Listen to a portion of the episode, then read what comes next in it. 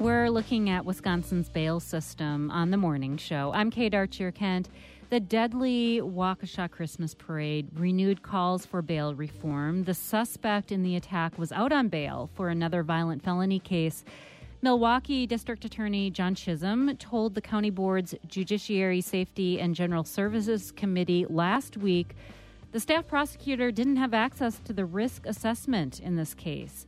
He said it wasn't uploaded to the system when the cash bond was set at, quote, inappropriate low $1,000 for the suspect. Uh, we have established a risk assessment system in Milwaukee County, um, which is really important to understand. When I first ran in 2007, I, I made a commitment to the community that I would do everything in my power to try to identify people by risk. Has the Waukesha parade tragedy changed how you think about bail? 800 642 1234. Nate Gilliam is Director of Organizing and Policy Analysis at the Milwaukee Freedom Fund, which seeks to end pretrial detention. Nate, welcome to the Ideas Network. Good morning. Thanks for having me. Good morning. You heard Milwaukee DA John Chisholm there, and he later said this case involving the suspect, Darrell Brooks, is a prosecutor's deepest fear, their worst fear. And he wanted to make sure nothing like this happens again. When you learned about the bail, what was your reaction? Um, when I learned about the bail, um, I, I kind of, it was a really weird situation to, to hear about people kind of focusing on the bail.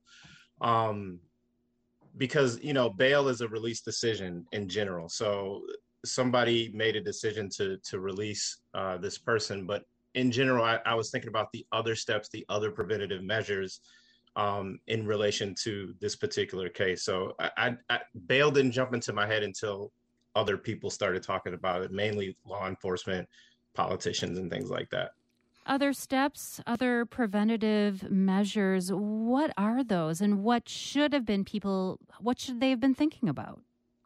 Well, it, it was really interesting to hear about, you know, again, like politicians, law enforcement, and some district attorneys talk about the bail in particular, because there is a process. And I think Chisholm talked about it, other other people who are in this line of work talked about it that if they feel that someone is um, a, a serious harm to other people, that they have a separate process that's already in state law that they can already use to make that assessment and then whether they they you know invoke bail or, or other preventative measures for for people that already exist. So so again the the idea around bail being the sticking point for a lot of people uh, from our aspect look very sensationalized in this moment it's been a sticking point for Representative Scott Allen of Waukesha. We talked to um, the representative last week and said, you know, he's pushing for stricter bail laws.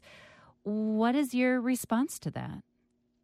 Well, so there's been yeah a lot of talk about stricter bail laws, but even there's a there was a, D, a Republican DA in Winnebago County that that clearly said um, you start tinkering with bail laws and making it more prohibitive, you will create, you know, a system that that has greater economic disparities that already has them. So you have a Republican DA saying this in the state of Wisconsin and not in, you know, Milwaukee or or however people want to think of people's political orientation. People who deal with this understand that the bail system already has great vast problems and so when lawmakers kind of knee jerk to an incredibly tragic situation and they try to propose things that, that are just going to cause greater harm down the road. Let's dig deeper there because cash bail, as you say, favors the rich who can pay it and then they go free, they go home, um, while poor people are frequently forced to remain in jail while they await trial. What is the impact of that? Well, I mean, so in in Wisconsin and all, all over the country, what happens is you you start to have, you know, incredibly stratified, you know, racialized, uh, you know, class based and essentially ableist, you know, situation where people are that are most vulnerable are harmed by and large. So again, like this individual situation that ha- happened in Waukesha is not reflective of what happens in the system. So the majority of people are sitting in jail, haven't been convicted of a crime, and waiting to be bailed out because they can't they can't afford it. That that is so the majority of people you're going to have in jail are going to be poor. They're going to be black and brown people, and that just causes greater harm for these people in their communities because there's so many other risks uh, that happen. You know, subsequent risks from being uh, in imprisoned pre-trial. We're talking with Nate Gilliam, who is with the Milwaukee Freedom Fund, as we look at the bail system, the culture of bail in Wisconsin. You can join in at 800 642 1234. Nate, take us into someone's life. How does staying in jail before a trial affect their life? Well, I mean, you have to think about it. If your if your freedom is revoked, there's so many things. I mean, we all live in a world that you know we need money to survive. So you know people are at risk of uh, at risk of losing their housing they're at risk of losing jobs if they have them. Some people are at risk of you know being deported. Some people are at risk at um, losing their their children. So like literally their whole lives even like a short stay in jail can be like overturned. And this harms not just that individual but all the people that they're they're connected to their whole community. And this happens uh, disproportionately to black and brown communities in, in the state of Wisconsin. Cash bail has sometimes been called a poor people's tax that has, as you say, a dis- disproportionately negative effect on people of color. Can you explain that a little bit? What is the inequality here? Well, again, I mean, this is this is a thing of uh, just the the wider net of society where you know we have incredible wealth inequality in this country. Mm. um, and we have also um, an over policing and over criminalization of black and brown communities. So our communities are are first over policed and then also then people tend to get locked up more but then we don't have the same amount of wealth as most other communities to be able to support each other so again, like not only the individual, people's families, people's communities are coming together, scraping together whatever they have to bail somebody out of jail, and that causes incredible ripple effects within when the within uh, communities. Why does the system continue to exist the way it does?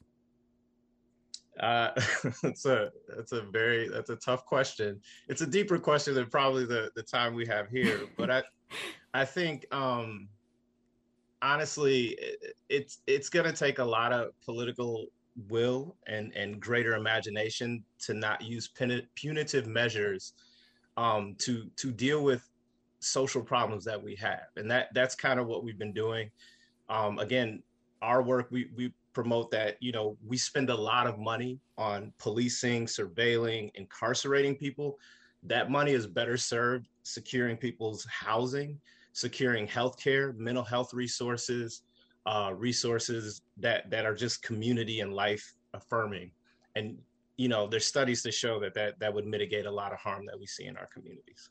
Let's go to Chris in Milwaukee. Chris, hi. What would you like to say about the bail system? Hi, I'm hoping that the guest will talk about the people who have to get out because they have kids or for whatever reason they have to get out of jail and the only way to get out is to plead guilty to to something. And oftentimes they may not be guilty but they have to plead to get out of jail. And there are consequences to having that guilty verdict because once you've said it you can't take it back. I'm hoping it can be talked about and i'll hang up and listen. Chris thank you. Nate go ahead. Oh yeah i, I really really appreciate that question. And that that's another point with with the way that i guess our, our you know our our society and our, our systems have kind of coerced people into kind of dealing with the immediate need especially when you're like when you struggle with resources. So um, the big intervention that that we try to make um, in terms of milwaukee freedom fund is to people can get out besides getting back to their lives but try to def- be able to defend themselves with their with their case because sometimes people are in jail and they and they're kind of coerced into pleading and then these have lifelong effects. So i appreciate the caller actually raising that point because that is that is clearly what happens to a lot of people. And again that a lot of times that's a very wealth based situation. It's it's it's racial it's class. Those kind of decisions for wealthier people who who may get caught up in the carceral system that does not happen to them to the same uh, to the same effect Neil, Nate Gilliam with the Milwaukee Freedom Fund as we discuss the ongoing uh, system over cash bail, how it's used in Wisconsin's criminal justice system. How has the ability to afford bail affected you and your family? Have you thought about alternatives to bail? How do you think Wisconsin's system compares to other states? Join in 800 642 1234. We'll pick this up in a minute with Nate Gilliam here on the Ideas Network.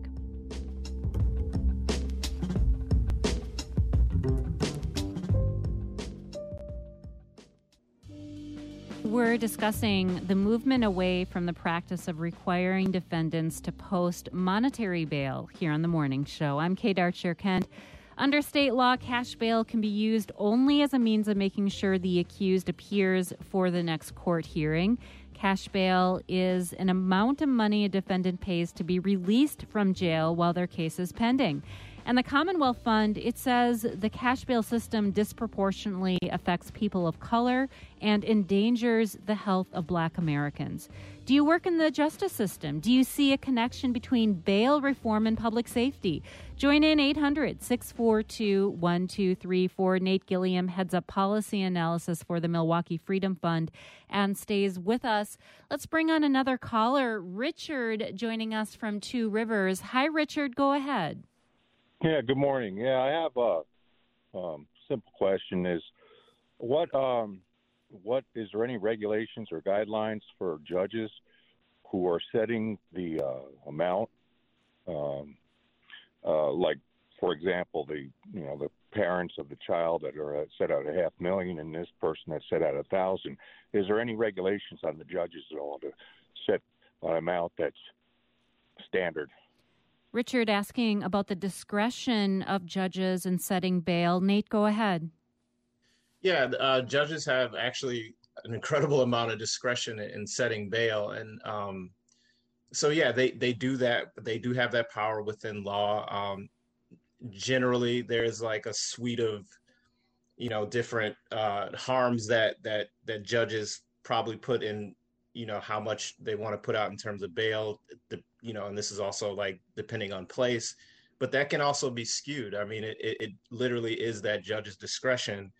Um, the issue i think for for us or people that are looking to um, you know push back against this is the amount of oversight that you that you have over judges and the kind of bails that they're setting and who they're setting the bails for is is, is really important so they do have kind of a general format that they have the discretion to to set different bails for different for different crimes, um, but there is some oversight that I think the public needs to see about that because you have incredible disparities between um, some bails that are set all over the state of Wisconsin. So let's move one state over. Um, Illinois became the first state to eliminate cash bail earlier this year, change going into effect in 2023. What do you see Illinois doing, and do you think it could have legs and happen in Wisconsin? Well, um, the work in Illinois uh, to to pass that legislation was uh, really incredible work, uh, incredible hard work for you know a, a movement that that kind of initiated it, and like grassroots organizers were able to to do a lot, and and and then it kind of snowballed to have uh, you know politicians and communities and different organizations, uh, you know, faith-based organizations to really uh, get along to push their their politi- uh, politicians all over the state of Illinois to really support that. Um, yeah, it's it's honestly we're we're sitting at in, in Wisconsin. It's it's a very uh, inspirational kind of reform that has happened. Um, they they are looking to by 2023 to uh, abolish uh, money bond and also kind of reduce the reach of um, you know violations for pretrial conditions, and then also um, to to have more oversight on risk assessment tools that are that are used uh, because those also can be harmful as well. We're going to be talking more about risk assessment tools and those algorithms, but I'm just looking elsewhere around the country country, New York gives judges the discretion to release defendants unable to afford bail under the condition that they periodically meet with the social workers and complete regular phone check ins. What do you think about a, a supervised release program like that? Um, you know, we we wouldn't you know push for that at all um, because the again these are like sometimes technical violations have people end up back in jail. Hmm. Um, so these kind of situations, and that's been studied all over the country where some of these reforms have happened. Um, you know, again, uh, I think the ability for the public to understand and have oversight over some of these processes are really, really important. Um, I know a lot of people say, well, it's not a person sitting in jail; they have to check in. But there's there's literally if somebody's compromised and they're, they're also poor dealing with the carceral system there's a hundred reasons of why they may like miss a an appointment or uh, you know miss some kind of phone call that that literally can change their life again and end them back up in jail. So um, you know we would definitely caution about reforms that on on face value they seem better but also could reproduce um, you know other problems down the road we have Nate Gilliam with us, Director of Organizing and Policy Analysis at the Milwaukee Freedom Fund, as we look at the system of bail here in Wisconsin. With your thoughts and experiences, let's go to Jose in Green Bay. Hi, Jose. What is your experience? Um, like I was telling the lady that answered, uh, that's something that I'm going through uh, right now. Um, it was just, I totally agree with what the gentleman is saying. Uh, something needs needs to get done.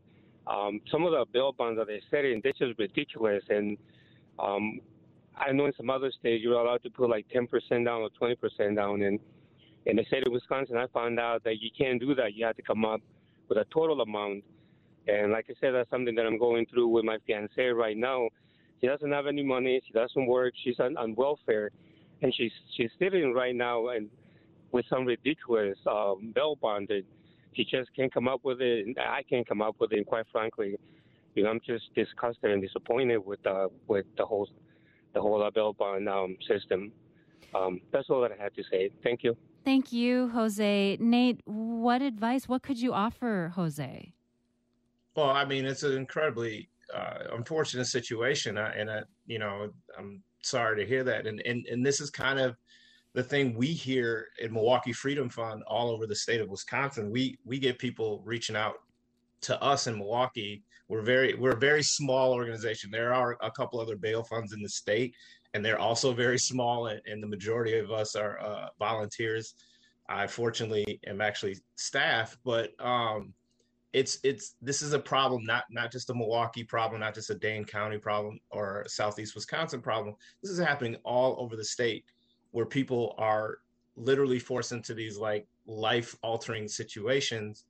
And I think there needs to be more oversight over bail and we need to end cash money bail in Wisconsin. That's that's just bare bones on that. Decisions concerning pretrial release could happen maybe in a mere few minutes, perhaps without a thorough review of the facts and maybe more context. Is is that rapid decision making part of the problem? Um, I mean, I think you know, listening to some of the the, you know, I know uh, Da Chisholm got a lot of like flack for this situation, and they're uh, hearing him talking about like, you know, the procedural issues.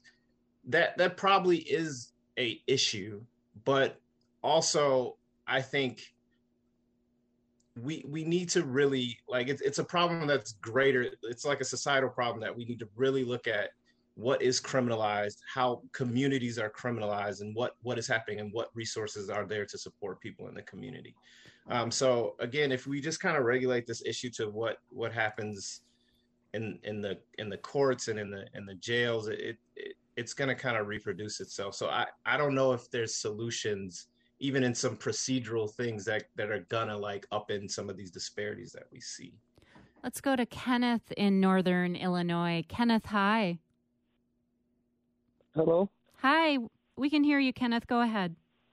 Oh well, I just wanted to make a comment. Um, I've been locked up a lot in my life, and um, the times that I haven't been able to afford bond, um, you know, they they worked out a way for themselves to, in order to work for them to get me out onto the street with probation and stuff like that.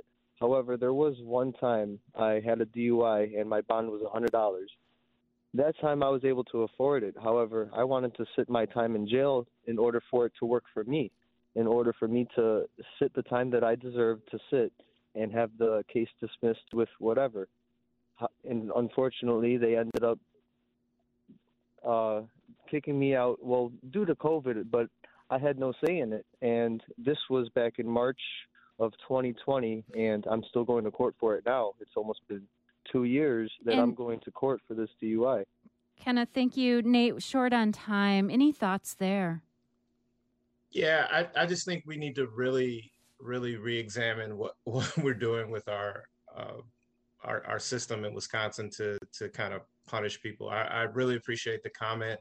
I, I wish people had a more self-determined way to intervene with however they want to choose to deal with with harm in this community. But th- these are again like wider collective societal shifts that need to happen. Nate, so, thank you for joining us. Thank you so much for having me. Nate Gilliam, Director of Organizing and Policy Analysis at the Milwaukee Freedom Fund, will pick up the conversation after a news update on the Ideas Network.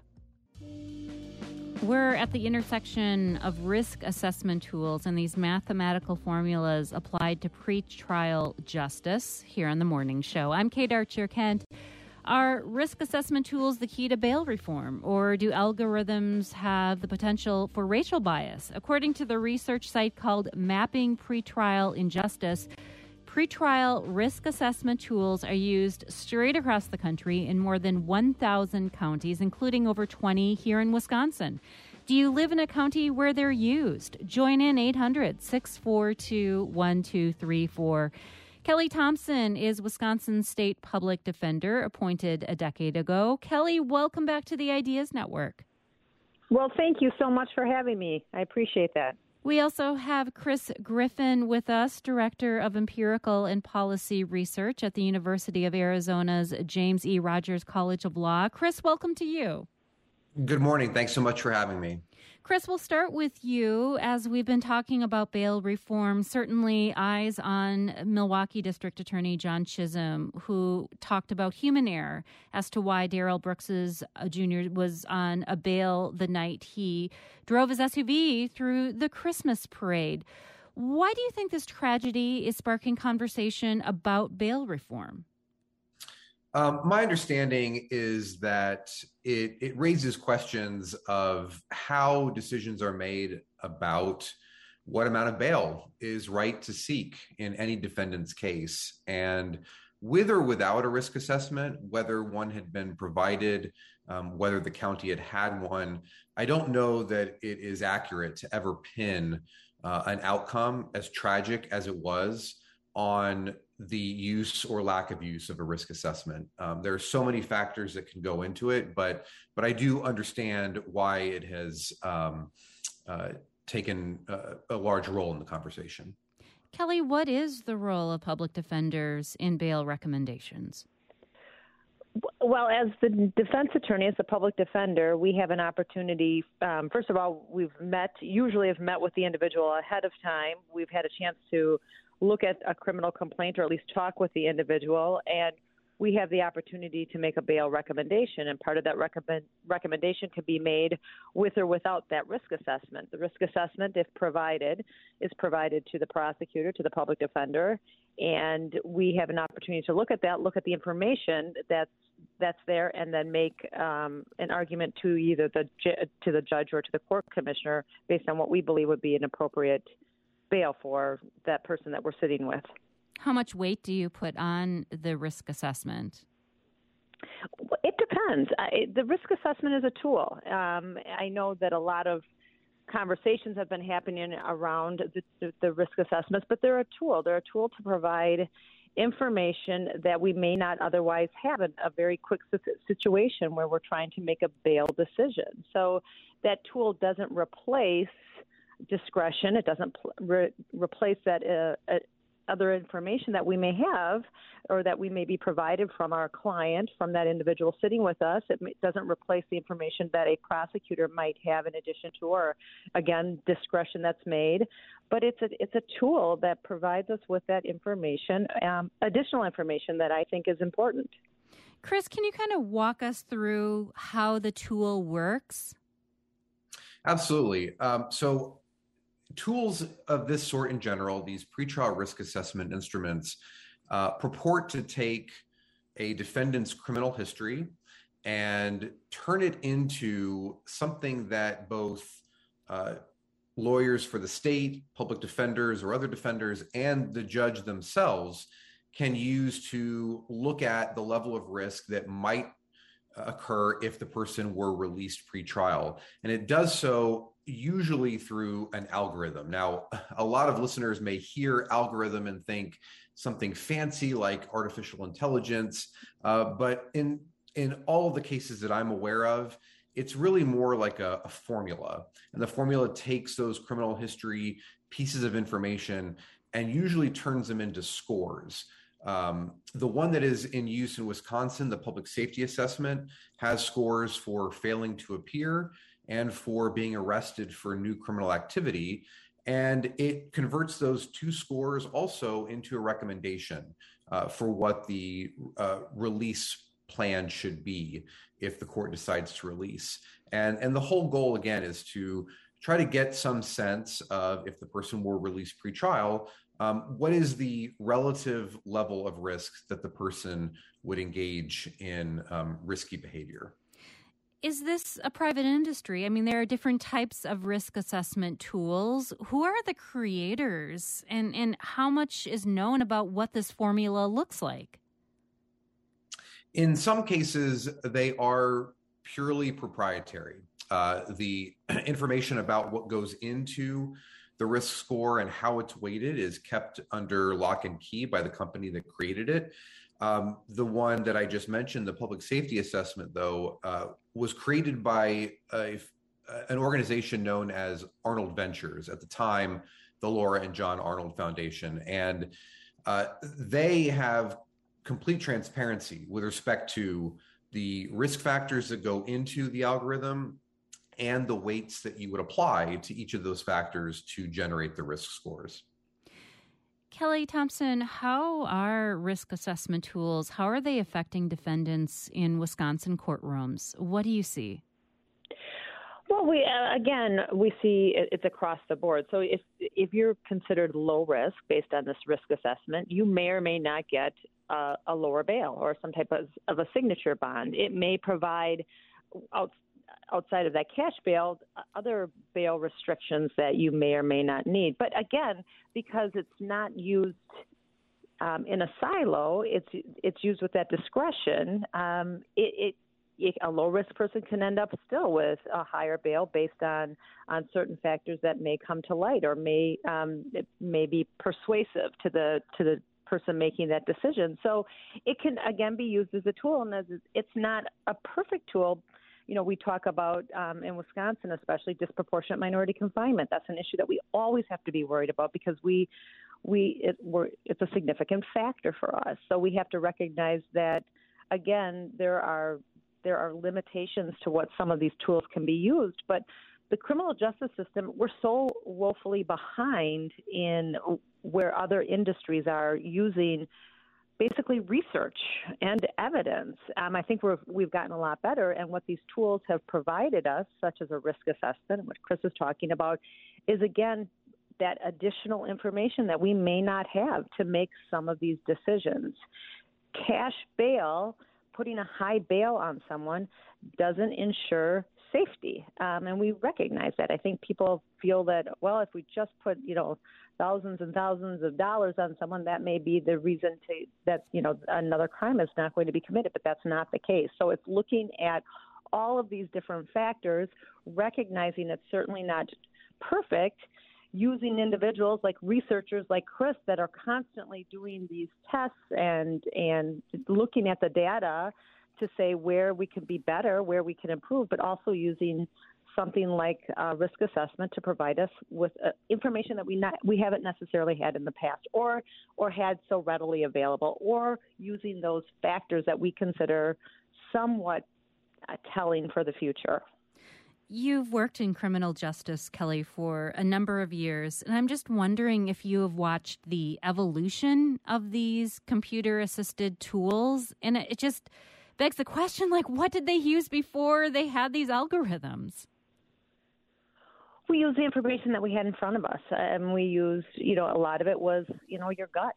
Um, it, a lot of it was, you know, if we had specific information, a form, you know, a previous criminal record, information that was provided by the individual that's been charged with the crime, their family members. We've used that information, but you know, again, it's uh, the criminal justice system, and I and I think it's really important to emphasize that this risk assessments don't take away still that gut feeling or that information, that persuasive information. This is still done by individuals. Um, it's again just saying, hey, we have this this body of research that we believe, based on all of the studies that have been done, that can be helpful in, in determining um, what should be done in the in the bail in the in the bail area in pretrial area. Um, but it's not perfect, and none of this is perfect. And we are, you know, we're looking because of the seriousness of so many of the crimes that have people have been charged with. We want we want to make we want assurances, and that's just that's that can't happen. We can only make sure that we are providing the best information possible and using that information appropriately. We have Kelly Thompson with us, state public defender, and Chris Griffin, who's director of empirical and policy research at the University of Arizona's College of Law. You can join in. Do you work in the justice system? What do you think of the bail system as it exists? What is your position on the commercial bail bond industry? Join in at 800 642 1234. Chris, I'm just struck that, that Kelly has said, you know, a lot of this honestly comes down to that gut feeling what you feel what you know what is happening inside of you as you review a case. Um you know what does that say then about bail bonds in Wisconsin and America that it can really come down to that type of discretion?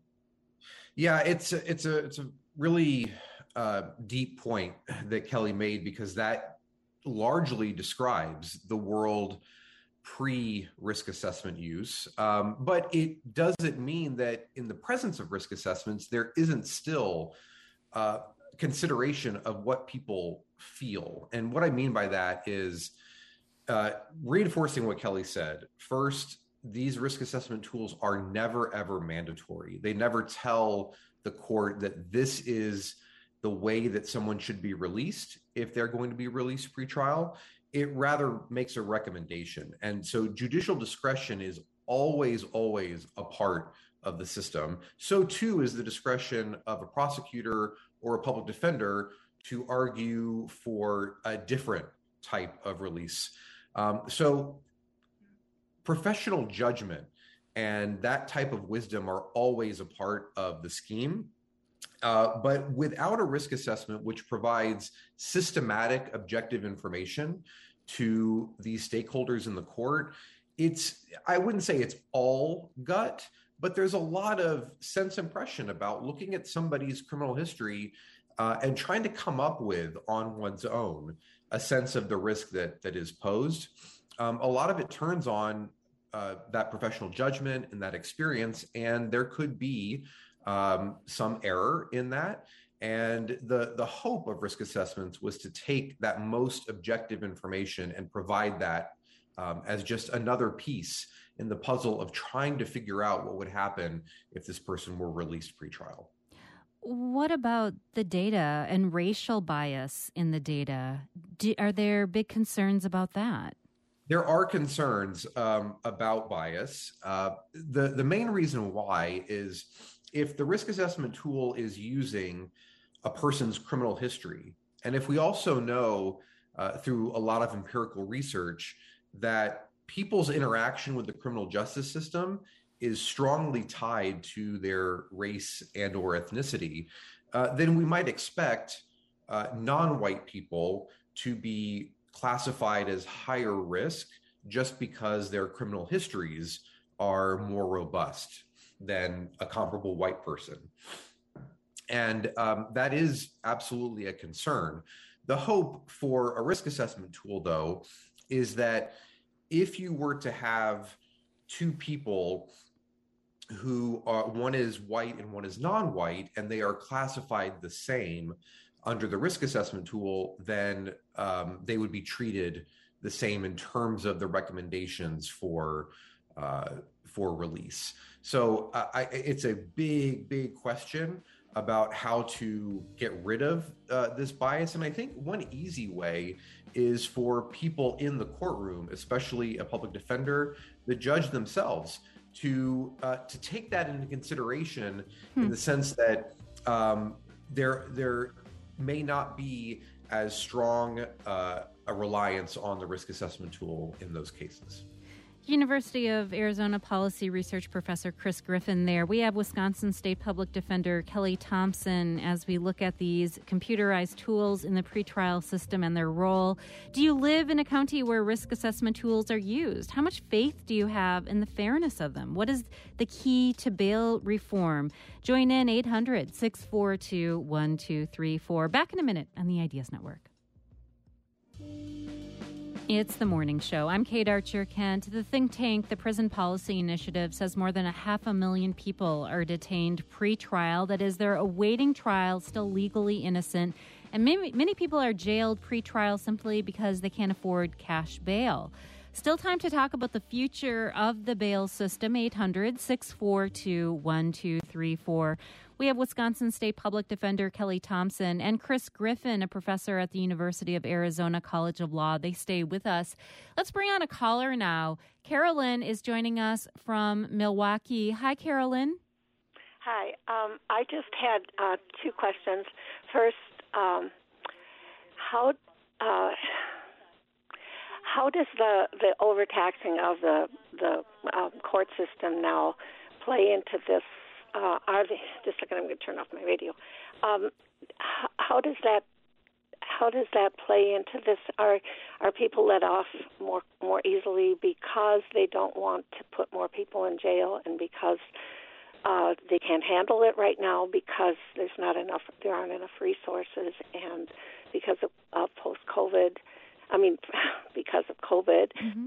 And then the other uh, question I have is is more a personal one uh, there were some kids in my daughter's neighborhood who carjacked somebody with a gun, and they were let off right away. And I'm just wondering, and they had all the evidence on them and everything, and I'm just wondering why is why is that kind of thing happening now that didn't i don't think it used to happen but maybe it did carolyn thank you for bringing that to the table kelly thompson would you like to go there go ahead Sure, I can. I can start. I think you know there is a perception of a kind of an in and out in our in our criminal justice system. It is. I will start out with Carolyn's first question: is is it an overburdened system? It is absolutely an overburdened system. We've asked the criminal justice system to do so much. We ask it to be the largest mental health hospital in our states, but not just in our states. This is happening across the nation. We ask it to take care of uh, a number of type of addictions, healthcare issues. I would argue that could better be done um, than our prison and our jail systems.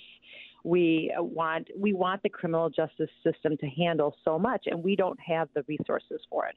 We also don't have the subject matter expertise um, either, um, and the system is overburdened with COVID there was a, a temporary time where we were looking for alternatives to try and get individuals out of custody. Um, but that was that was short lived. Our jails are full. Our prisons are full. We have, you know, daily almost six thousand people across the state that are sitting in jail cells waiting for their day in court. And I think what people this is the struggle for people too is people are innocent until proven guilty. That is so basic um, in our justice system. And as you know examples are used but they you know but they did it these people still are afforded that right.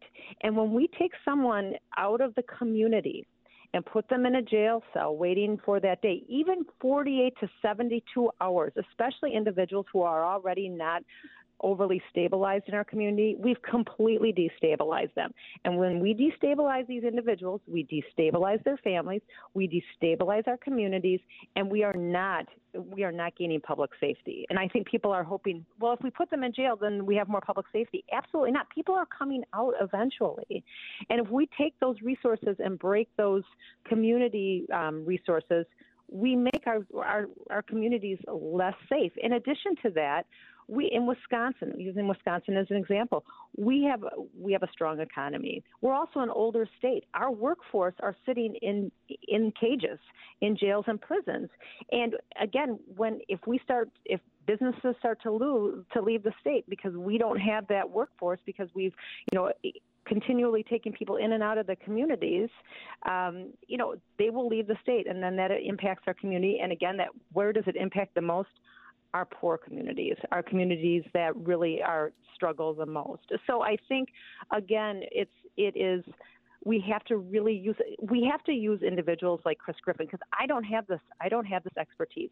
He is doing the research. He is doing you know the dissecting of where we can where we can be better. We have to be comfortable or get comfortable in the criminal justice system of using data and using research. And that is that is I think we've gotten so much better, but it is still it, it we have a long way to go and we need individuals who can say these are way, these are things that that we've looked at over the years. These these are things that have worked um, because that is I think that's where we improve our criminal justice system.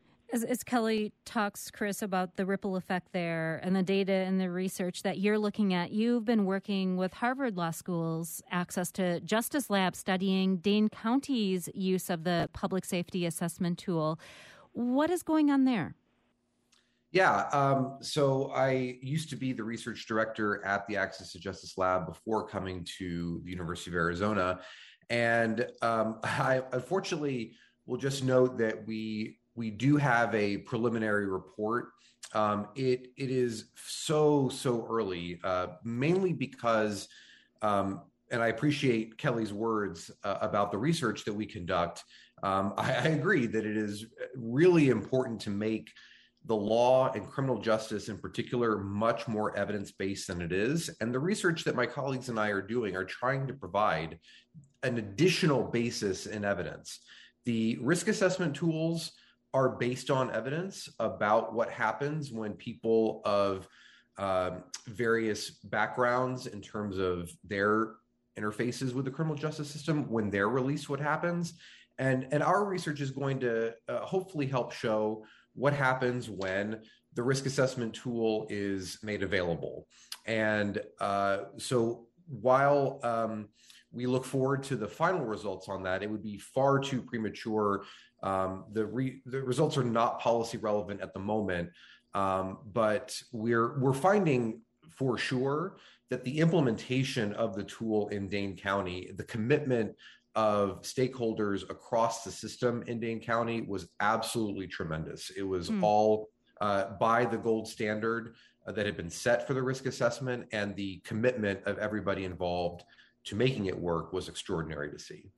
Well, we'll continue this conversation. Kelly and Chris, thank you so much for joining us.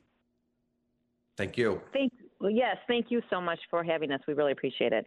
Kelly Thompson, Wisconsin State Public Defender Chris Griffin is Director of Empirical and Policy Research at the University of Arizona College of Law. Earlier, we talked with Nate Gilliam of the Milwaukee Freedom Fund. I'm Kate Archer Kent. This is The Morning Show, and you're listening to the Ideas Network.